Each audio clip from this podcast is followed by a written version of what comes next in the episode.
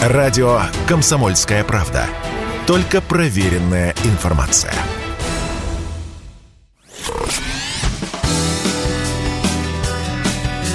Союзный навигатор. Союзный, союзный навигатор. Здрасте, здесь Бунин, и сегодня мы, как настоящие путешественники, посмотрим на роскошество. Нет, конечно же, я слегка шучу и не стану описывать преимущества того или иного лакшери-отеля а роскошества скорее будут носить наглядно-культурно-архитектурный характер. Короче, отправимся по дворцам, красивым и знаменитым, величественным и знаковым, по белорусским и крымским дворцам. Союзный навигатор – с учетом того, что в течение долгих веков вся территория современной Беларуси находилась под влиянием литовского и польского зодчества, разумеется, и архитектурные стили были, как говорится, соответствующего вектора. Тем более, что было для кого строить. Радзивиллы – богатейший род, что вел свой отчет от начала XVI века. Они имели огромнейшие земельные владения, которые простирались от нынешнего Бреста и практически до Гомеля, а потом дальше на восток, в сторону Украины. Соответственно, род был плодовит, и каждый его представитель строил себе замок. Один из них – Николай Христофор Радзивилл по прозвищу Сиротка в 1583 году вызывает в Несвиж, что в полутора сотнях километрах к юго-западу от Минска, модного в то время итальянского архитектора Джованни Бернардони – тот тогда увлек барокко всю Восточную Европу. Ну вот решил сиротка сделать все красиво. И Бернардони начинает строить Несвежский замок. Замку суждено было стать резиденцией князей Радзивиллов на пять с лишним веков. Он включает в себя, собственно, замок, замковые укрепления, а также большой ландшафтно-пейзажный парк.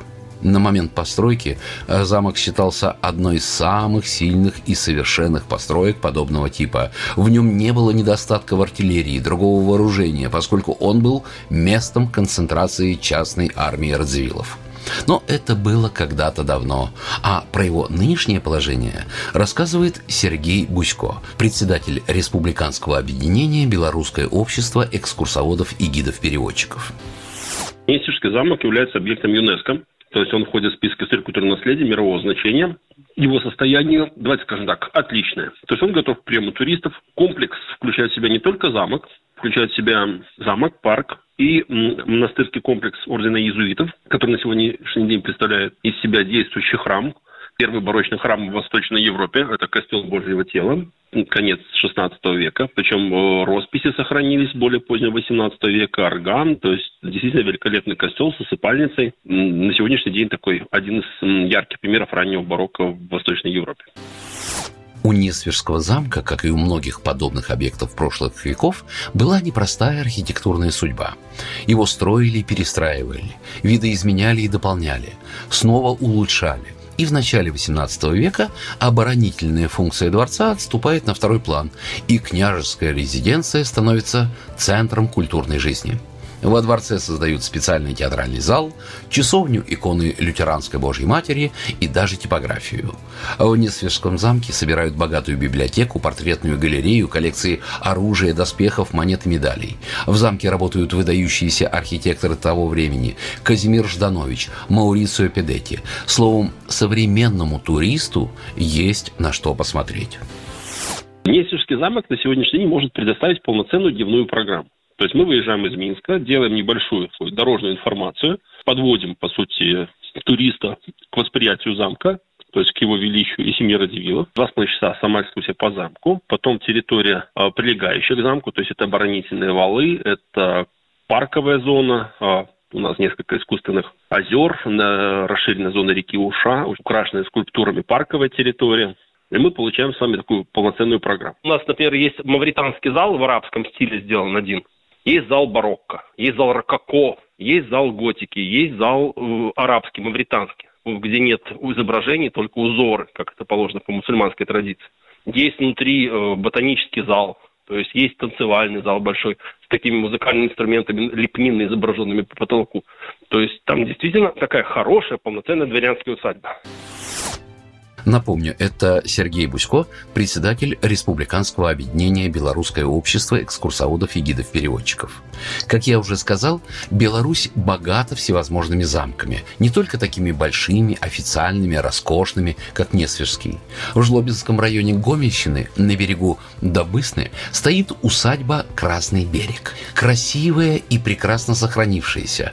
Такие красно-кирпичные стены, шатры башен, мансардные чешуйчатые крыши, встроенные на главном входе фигуры горгулей, а красочность зданию придает сочетание красного кирпича, белых оштукатуренных деталей, зеленых оцинкованных крыш с кованым металлом. У усадьбы интересная судьба. С середины XVI века имением владели помещики Гриневичи. Почести имели государевы, красоту любили. И вот в самом конце XIX века землю эту покупает генерал Готовский, который тоже любит, чтобы кругом все было замечательное. Приглашает он архитектора Виктора Шретера, и тот строит ему маленький дворец. Потом случается революция, здание национализируют, размещают в нем сельхозучилище. И вот то ли просто везение случилось какое, то ли ученики с уважением относились к ставшим родными стенам, но прекрасное благолепие дворца нетронутым дошло до наших дней. Потолки родные, лепнина родная, лестница, все декоративные элементы, даже такие жирандоли кованые, все родное. Сусальное золото, оно сохранилось полностью. То есть это полноценность сохранившийся объекта во всей своей красе. Часто говорят, что Красный берег совершенно фантастическая усадьба Беларуси, которая даже похожа на этакий замок из детских снов. Парк вокруг усадьбы занесен в перечень памятников природы республиканского значения. А еще там есть загадочный совиный камень – валун с двумя треугольными отверстиями глазками – прогуляться по аллеям, взглянуть на архитектурный шедевр талантливого зодчего, представить, как столетия назад здесь проводились пышные приемы, собирались образованнейшие люди и протекала роскошная жизнь, вот ради всего этого вполне можно отправиться в Беларусь и своими глазами увидеть столь дивные места. Ну, хорошо, скажете вы, расписал красиво, а в России как с дворцами?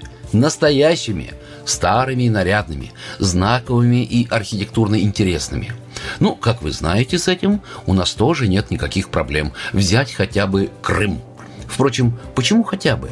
Он несколько дней назад стало известно, что уже в конце мая между Минском и Крымом начнет курсировать поезд. Остановка в белорусской столице станет частью маршрута Москва-Симферополь, который проходит через Смоленск и Минск. Билеты уже скоро будут поступать в продажу, так что отправимся смотреть дворцы и замки. Ну а какой в Крыму самый знаменитый, многие моментально скажут «Ласточкино гнездо».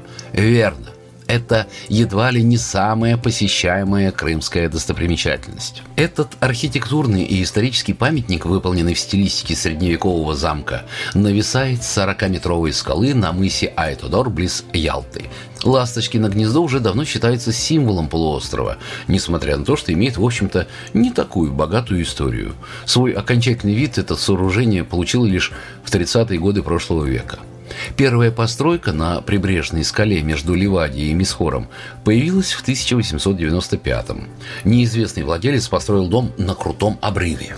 В то время «Ласточкино гнездо», больше на неизвестный как «Замок любви», выглядело совершенно иначе. Это был обычный одноэтажный деревянный дом.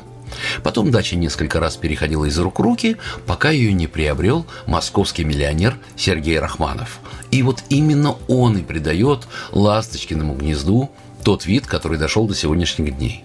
Проект нового дома был заказан инженеру и скульптору Александру Шервуду, и в итоге живописная готическая крепость с башней, шпилями и стрельчатыми окнами. Потом случилась революция, за ней гражданская война.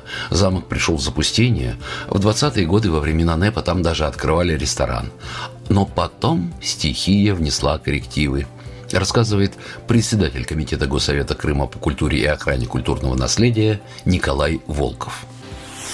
После землетрясения, которое произошло сначала в 20-е годы в Крыму, э, лачное гнездо было практически полностью уничтожено. Поэтому, когда его э, реставрировали, то уже были там введены определенные новшества. Наши э, работники Крымского архива подняли изначально всю документацию, так как, как изначально видел это архитектор. Поэтому реставрация проходила исключительно из самых первых архивов начала 20 века, как оно выглядело в начале 20 века, также его и реставрировали. Использовали материалы, исключительно старались максимально максимально использовать при реставрации те материалы, которые использовались тоже в 20-е годы. Это лиственница, дуб мореный, это мрамор, очень долгое время Ласточкино гнездо было закрыто для посещения, и можно было лишь полюбоваться стенами вблизи. А потом и вовсе лишь на отдалении. Но, наконец-то, и сюда, на Дивный утес, пришла полноценная реставрация. Так как аутентичные интерьеры Ласточкиного гнезда были утрачены еще в начале 20 века, сегодня на базе замка работает культурно-выставочный центр. Ну, вообще реставрационные работы в этих объектах они должны вести постоянно. Мы же понимаем все-таки. Время неумолимо, конечно, рушит здание, и мы должны постоянно поддерживать соответствующие. С 2014 года э, динамика положительная, все больше и больше людей посещает э, Крым, э, приезжает, ну, большая часть, безусловно, приезжает отдохнуть, э, покупаться в Черном море. Напомню, это председатель Комитета Госсовета Крыма по культуре и охране культурного наследия Николай Волков. Вообще же, конечно, в Крыму замков и дворцов предостаточно. Любимейшее место богемы времен Российской империи. Взять тот же Ливадийский, последнее сооружение империи, созданное для семейства Романовых. Это настоящее сокровище Южного берега. Здесь искали вдохновение поэты, композиторы, художники. Это место, которое невозможно не посетить, путешествуя по Крыму. И именно Ливадийский дворец стал свидетелем многих поворотных моментов нашей истории, о которых мы непременно еще как-нибудь расскажем. Программа произведена по заказу телерадиовещательной организации Союзного государства. Союзный навигатор. Союзный, союзный навигатор.